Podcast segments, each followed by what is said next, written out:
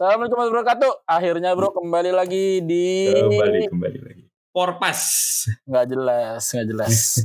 Kembali lagi di Rans Entertainment. Yo, Keren. Rans, Rans singkatan dari apa, Ford?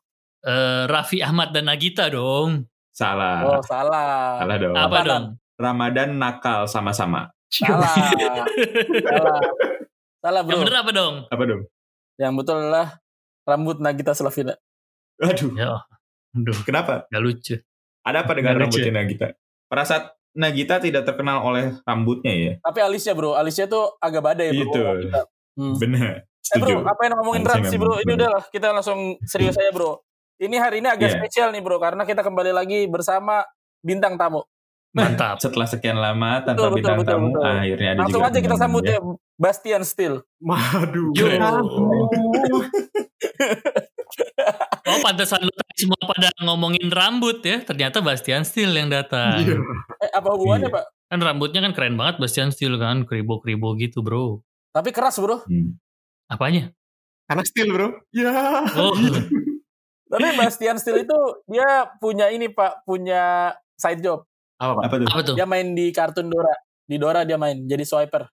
Kok bisa? Kenapa? Swiper si Steel. Ya. Aduh. Udah langsung dah ke bintang tamu Tapi, dah. eh bro, tapi Bastian Steel sedang bangkrut bro.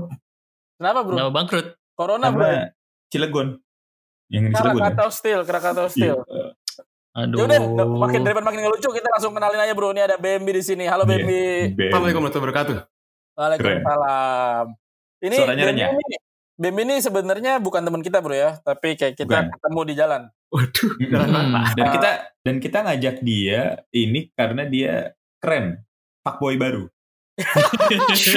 Jadi guys, ini nanti kalau misalnya ada, aduh sayangnya di Spotify nggak bisa komen kayak di YouTube ya. Kalau bisa komen tulis ya selamat Bambi sudah tidak berjaka. Tolong di Komen-komen Iya, seperti itu. fuckboy baru. Iya. Edit dong. Nah, karena Dia ini pasti edit, saya yakin. karena gini, karena Bambi itu adalah satu-satunya teman gue yang duda tapi perjaka bro. Bener. Maksudnya gimana tuh? Yang duda tapi bujangan, Bro. Nggak lu pernah nggak ketemu duda tapi perjaka? Gak pernah kan? Iya. Dia baru pulang dari Leiden pak. Ngapain tuh, Pak? Acoli.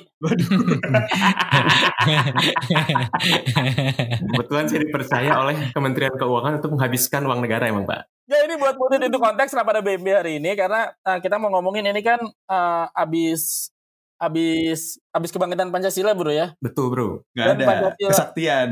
kesaktian Pancasila sorry salah mulu gue kesaktian Pancasila itu kan Pancasila itu kita harus ingat dibuat sebelum kemerdekaan Indonesia ya kan Betul. Ya. Pancasila lima dasar. ya Allah kebanyakan dulu bangsat Pancasila itu kan kita merdeka dari Belanda bro nah. BMB ini Jepang. kalau nggak salah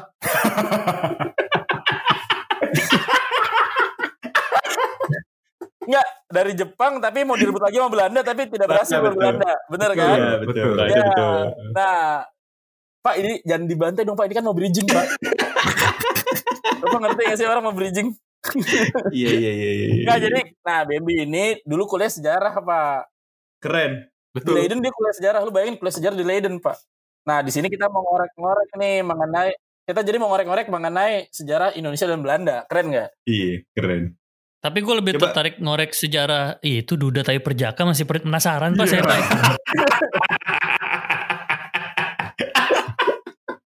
Dia edit Iya, dong. gue juga lebih tertarik gimana akhirnya dia bisa jadi fuckboy baru gitu. Yo. Ya yaudah Bem, mungkin eh, mungkin teh balik lagi ke tadi, ini serius dikit ya. Eh, balik lagi ke tadi, mungkin boleh jelasin Bem kenapa lu duda teh perjaka Bem? Nah, tapi serius Bem, ini mau ngomongin kan lu kuliah sejarah Bem. Eh, kita mau denger dong kayak lo gimana sih waktu kuliah sejarah tuh lo bahas tentang apa dan ada nggak sih hubungannya hal-hal menarik yang kita perlu tahu tentang sejarah gitu yang lo dapetin di Tapi sana. mungkin Pil, sebelum ke sana, eh, mungkin kenapa lu pilih kuliah sejarah? Sebenarnya yang gue ambil bukan sejarah, tapi jurusan gue itu ada di bawah Fakultas Sejarah. Oh jadi lu gak ngambil sejarah BEM? Ya udah nggak usah dah ganti. Ya, ganti bintang tamu. Terus terus.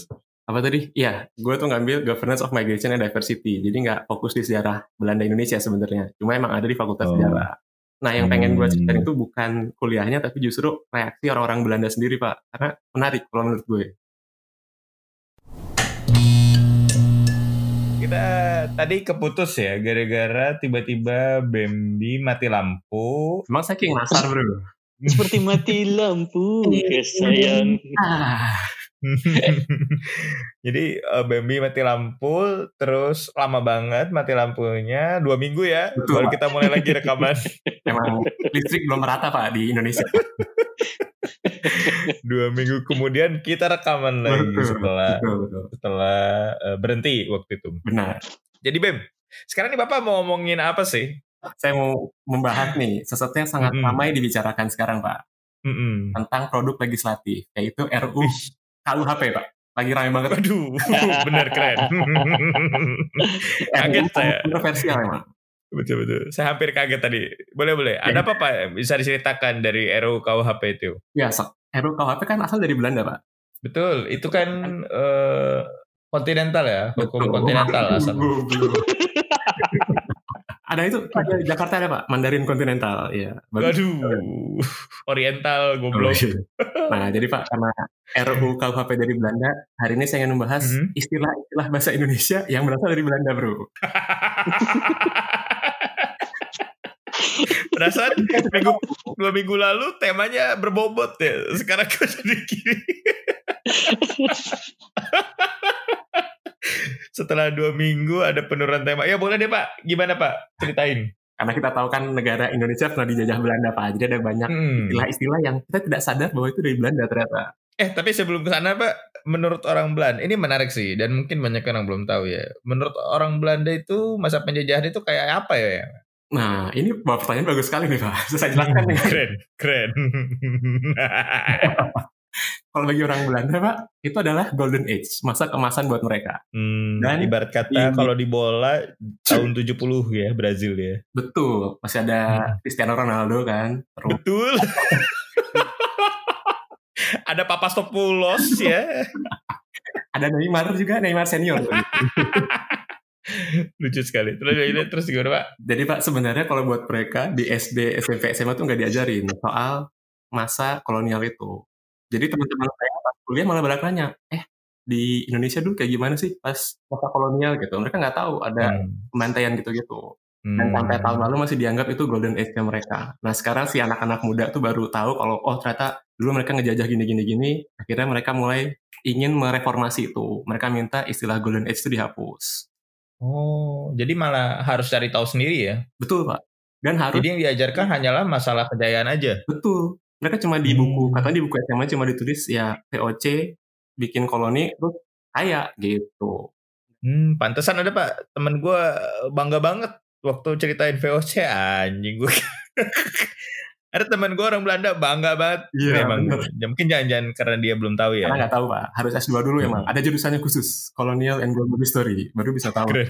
Tanya kampusnya biasa aja ya. Terus lanjut Wah, nomor 8 terbaik di dunia.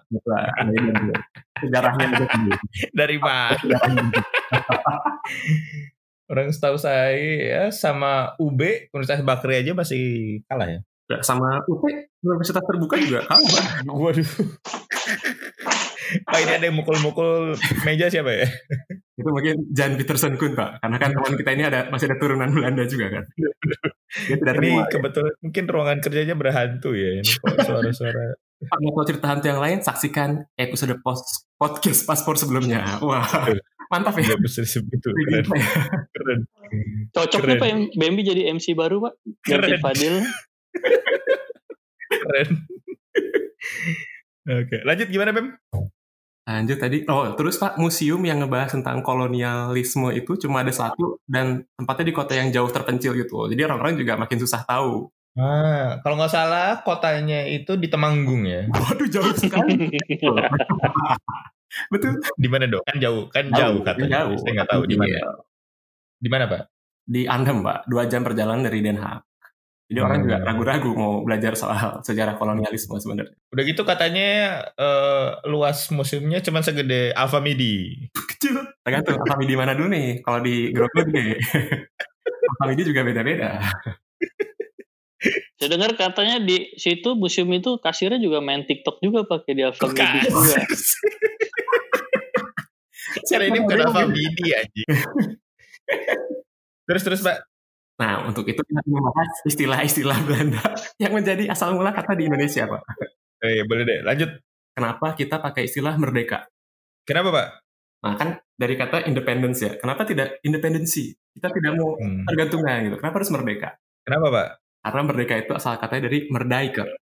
Bahasa Belanda. Artinya? Merdeiker itu adalah kata yang digunakan untuk merujuk kaum-kaum budak keturunan Portugis di Indonesia.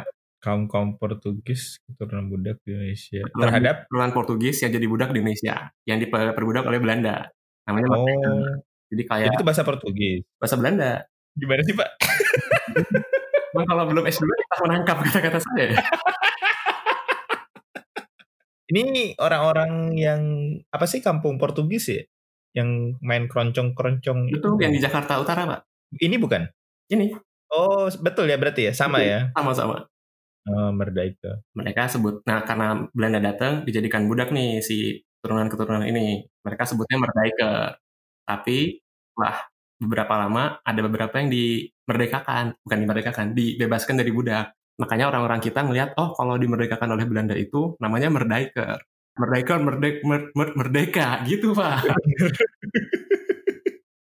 Sama kayak di Bandung ada ya kue susus Merdeka. Khusus merdeka. itu kebetulan sama ceritanya. Sama, Jadi waktu itu itu yang khusus yang bikin orang-orang Portugis itu memang. betul. Jadi jadi mereka juga itu ya. Jadi setelah di apa dimerdekakan dari budak Belanda, mereka kemudian bikin sus itu, Pak. Wah, betul sebagai namanya juga UMKM, Pak. Apalagi sudah ada. RU Omnibus Law yang mempermudah izin UMKM. Investasi asing pun masuk mudah, Pak. Jadilah usahanya sukses seperti sekarang, sus merdeka. Keren, berbobot sekali. Nah, se- setahu gue ya, salah satu keturunan Portugis yang yang masa itu ya, yang Masa itu? diperbudak yang kemudian masih ada sampai sekarang, itu salah satunya adalah Bagus dan Gagah Itu yang mana, Pak? Kalau boleh tahu. eh, Komeng, Mbak. Anak-anaknya Komeng. Waduh, oh, saya tidak tahu kebetulan. Saya pikir anak komeng cuma adul. Ternyata ada yang namanya bagus dan gagah ya. Iya benar dong, yang, yang ditampilkan ke publik kan selalu adul yang dibawa ke mana-mana. Saya kan nggak tahu. Betul. Oh ini sebelum Bambi melanjutkan ke kata yang sebelumnya ya, ada satu hal saya mau gue sampaikan. Apa itu Pak? Eh, kita kan eh, nggak beraturan nih terbitnya kapan ya. Biasanya Hmm. dulu Senin tiap minggu, tapi sekarang nggak beraturan nih. Itu sengaja ya Pak? Itu sengaja. Kenapa itu Pak? Karena kan kita followers Instagram sedikit ya. Jadi itu strategi kita biar menambah followers Instagram. Memperbanyak penonton Instagram. Jadi sengaja ya kita terbitnya nggak beraturan supaya orang itu ngeliatin eh, Instagram kita. Oh kayak Kalau penasaran. mau tahu Udah ada belum nih? Eh, eh, eh kapan nih terbitnya kok gak terbit terbit ya Hmm. itu kita kasih taunya via Instagram. Jadi kalau lu nggak follow Instagram kita nggak bakal tahu kita kapan terbit kapan. Karena kita suka suka suka sekarang. Waduh. itu ya. Baik, baik, baik, baik. Oke, silakan dilanjutkan Bem ke kata kedua. Kata kedua. Nah, masih berhubungan dengan Bapak Bapak tahu tidak mengapa orang-orang seperti Guilford itu disebut blasteran, Pak? Wah, karena Karena belang. ya bener belang permen blaster kan. Nah, dari situ ya. Lebih enak gue yang bilang, bro. Tapi bukan itu, bro. Kenapa Pak? Awalnya, Pak, itu orang Belandanya menyebut blasteran itu adalah bastard son sebenarnya, Pak. Yaitu anak tidak resmi atau anak tidak legal dari si orang-orang Belanda dengan nyai-nyai di Indonesia. Oh, anaknya Gundik. Iya, aduh, saya sudah mencoba memperhalus. Bapak gunakan itu. Jadi Oh maksudnya lo ngatain gue anak gundik Bem? gue bisa undang nyokap, gue bisa ngundang nyokap gue di sini sekarang nih untuk hadir. Nah, tapi sebetulnya kalau yang Jepang kenapa nggak blasteran ya? Jepang kan ada Yugun Yanfu dan keturunannya masih ada Pak sampai sekarang. Karena yang nyebutin bastard son cuma penjajah Belanda, Pak, pakai bahasa Inggris. Oh, You bastard son, bastard son, best blast blasteran gitu Pak didengar orang Jawa. Tapi emang bener Pak. Bahasa Inggris dong kalau bastard. Iya. Oh, dari bahasa Inggris. Karena emang Oke, si oke. dulu tes untuk masuk ke NIL itu harus bisa bahasa Inggris, Pak. TOEFL minimal 400. Mudah-mudahan. Tapi gua tahu sih. Mau pikir tinggal masuk daftar enggak. Susah masuk Iya, NIL. iya, iya, iya. Bener-bener. Eh, sorry, saya masih ada penasaran sama fakta sejarah yang tadi Bapak bilang bahwa masuk ke NER itu TOEFL-nya harus 650. Betul. Emang lesnya di mana, Pak? Zaman itu? Dulu emang sudah ada kampung Inggris di Di Kediri. Udah ada di Kediri. sekarang. sekarang di Kediri. Dulu di Demak. Berapa nih? Ah, udah ada gitu ya em, orang-orang yang ngajar IELTS via online gitu udah Jadi ada. pedagang-pedagang yang dari India Pak kan jago-jago IT tuh. Sekolah di Silicon Valley semua. Mereka ngajar di Indonesia. Pedagang-pedagang dari Iya. Gujarat India itu Pak. Yang jago-jago IT. Di Gujarat. Padahal kan Silicon Valley-nya India di Bengaluru ya. Jadi mereka belajar di UCL, di Stanford gitu, MIT, datang ke Indonesia berdagang. Tapi sambil mengajarkan Inggris. Mereka bikin tuh kampung Inggris yang pertama di Indonesia. Dan menyebarkan Islam. Ya kan? Beberapa Islam juga sekalian. Bener gak sih? Nah, saya punya gelar master Pak di bidang sejarah. Sangat valid kalau saya. Mantap, keren. Fakta ketiga, kata ketiga Pak. Paling mind blowing. Pernahkah Bapak berpikir kenapa kita menyebut orang yang selingkuh itu kumpul kebo? Tidak kumpul macan, kumpul kucing, atau kumpul yang lain. Kan repot ya kalau kebo. Kalau mau kumpul eh, kutu gitu ya. Nah, atau mudah kan? Mudah disembunyikan Hmm. juga, tapi kenapa tidak menggunakan kutu? Kenapa harus kebo? Karena eh, sapi itu waktu zaman kerajaan Hindu dilarang disembelih Pak. Jadi banyak yang pakai kebo, kudus. Bisa, bisa. Nah, kalau di India tapi kurang tepat masih. Kalau dongo tuh Inan nggak ada batasnya memang ya. Ngomong tuh kayak nggak ada nggak ada nggak ada basisnya tuh argumen. Betul. Bapak pasti lebih tahu dong. Bapak bisa menjelaskan argumen yang lebih valid, Pak. Apa dong? Waduh. Kosong. Kosong. Sepi. Aduh. Namanya juga kantor berhantu Pak. Kantor berhantu. Jadi- Ingin tahu seseram apa kantor berhantu di Kementerian Luar Negeri dan Perwakilan? Ya, dengarkan episode paspor sebelumnya. Nggak kedengeran ya.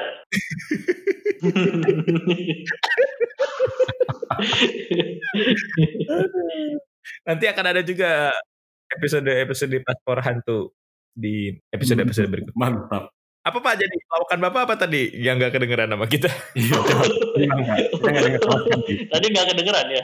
Nggak ada sama Iya, sekali, gitu. Pak. Oh ya udah. Jadi kenapa siluman kerbau bro? Karena- punya Sun Gokong, bro.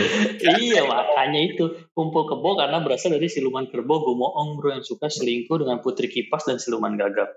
Bener juga lu ya. Istri saya si Putri Kipasnya eh bapak pernah lihat akte nikahnya nggak? Oh, Pernah lihat nggak ijab kabulnya? Betul, betul, betul, betul. Tapi bener iya, juga iya. sih. Soalnya Iya. gumong itu kan genit juga ya. Heeh, genit banget. Kebo kan emang genit. Asap asapnya keluar dari hidung gitu kan. Cus cus. Berarti Cina sudah terpengaruh oleh gumo. Eh Cina, Belanda. Belanda sudah terpengaruh. Hmm. Betul, betul. Bisa jadi, bro. Jadi karena itu. Karena sudah benar. Jadi apa kata berikutnya Ben? Karena sudah Iya, benar. Masih kurang tepat sedikit ya. Lalu apa dong? Sebenarnya sangat simpel, Pak. Karena bahasa Belandanya gedung itu adalah gebau. Tulisannya gebau. Tapi dibaca gebau.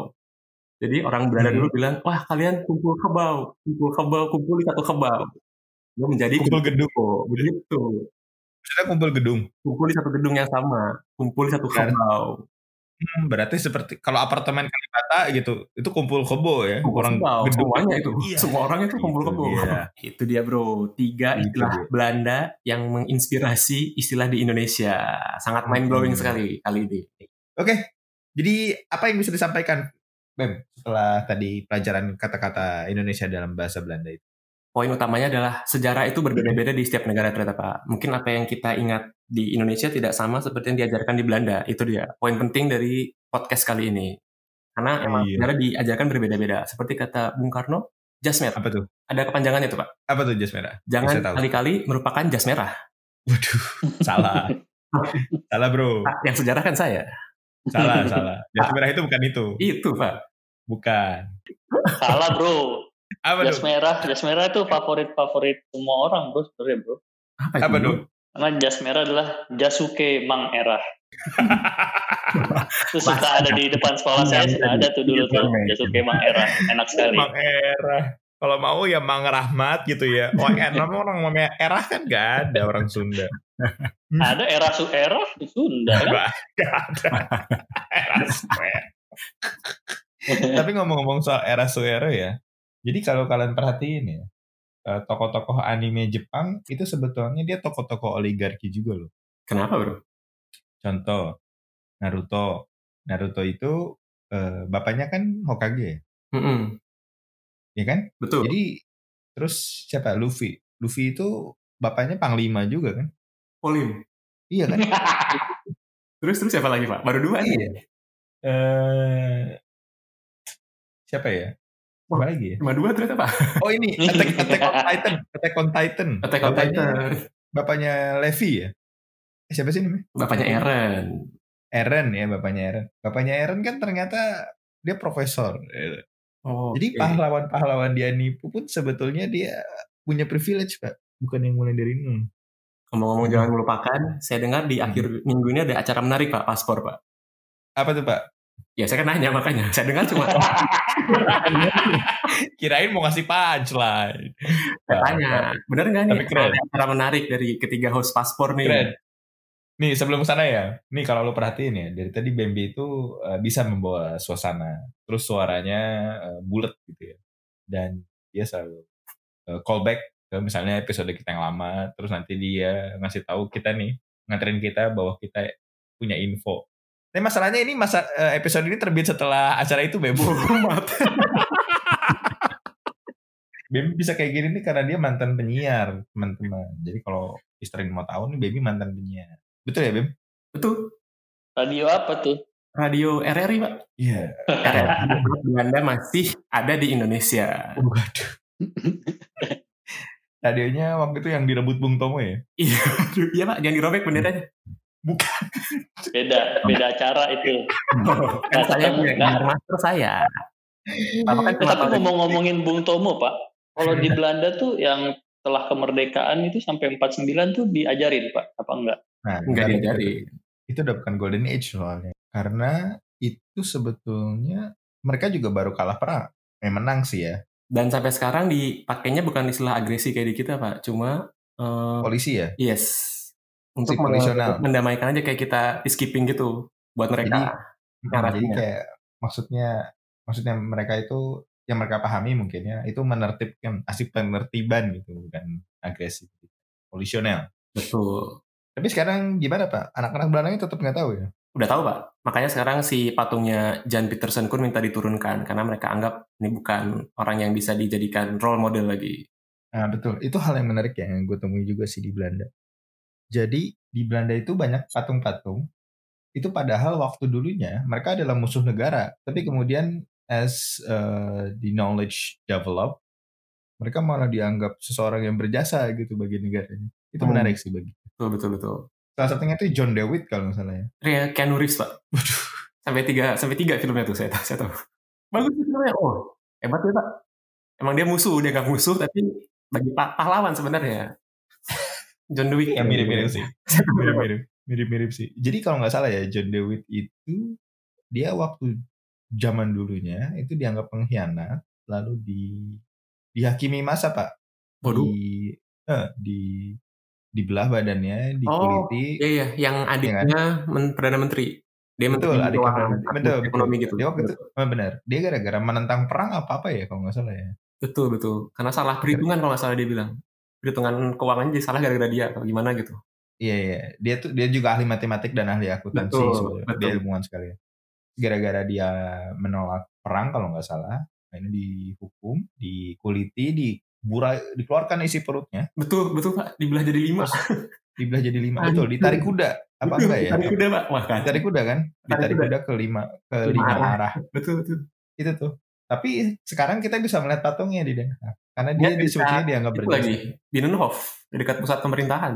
Betul, di pusat pemerintahan. Nah itulah menarik kalau kita mau melihat sejarah Menarik, menarik, Makanya jas merah pak. Jangan sekali-kali merupakan jas merah.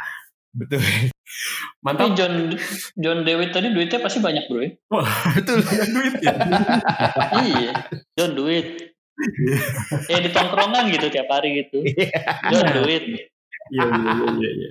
Kayak kalau banyak diutang itu ya sama teman-teman yang nggak punya duit ya.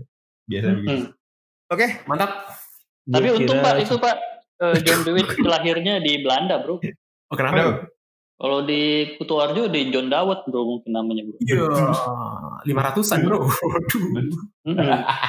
Kalau di Thailand jadi John Dewi Quit bro berarti bahaya. Iya. Berarti kalau di Israel jadi John Daud bro.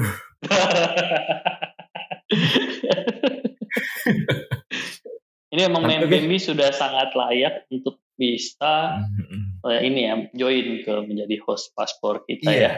Iya, nanti mungkin ada format-format baru ya di paspor ini. Ya mungkin ini juga episode terakhir saya. Saya akan Oh, jangan. mengamalkan selamat tinggal. Oh jangan jangan gitu dong. Maksudnya kan Karena saya udah dapat kan- tawaran dari box to box untuk ini yang lain eksklusif. oh, boxer rekaman jam setengah sepuluh aja nggak mau ngobok suku. Nah, nanti mungkin ke depannya teman-teman Nesrin akan eh, melihat format baru ya. Di mungkin nggak saya bertiga gitu Field. Tapi mungkin nanti ada Bambi lalu ada yang lain. Tapi tunggu saja nanti. Oke. Bro, Tutup bro. Eh, sekarang itu aja kali ya em, untuk episode kali ini episode trial Bambi iya Cuk. dengan tema-tema ya yang menarik mantap oke gitu Jangan aja lupa bro, Eh. untuk episode berikutnya akan ada episode uh, Guilford in Rome juga ya. keren Mantap. Ya. Mantap. keren Masuk Netflix juga nanti bentar lagi insya Allah. keren sebagai pesaing Emily in Beirut ya Pak ya Iya. If- intifada eh bapak intifada ya tadi iya Iya, Oke. iya. Mantap. gitu aja sampai sekarang Yuk. terima kasih Bambi sudah mau datang Thank you, thank you. Semoga eh, berkenan ya kalau nanti kita ajak lagi. Tentu Dan- tidak. Iya. Kemarin tuh sebenarnya kita masih syuting kemarin, cuman nggak jadi pak, nggak jadi Ford. Kenapa? Gara-gara Bambi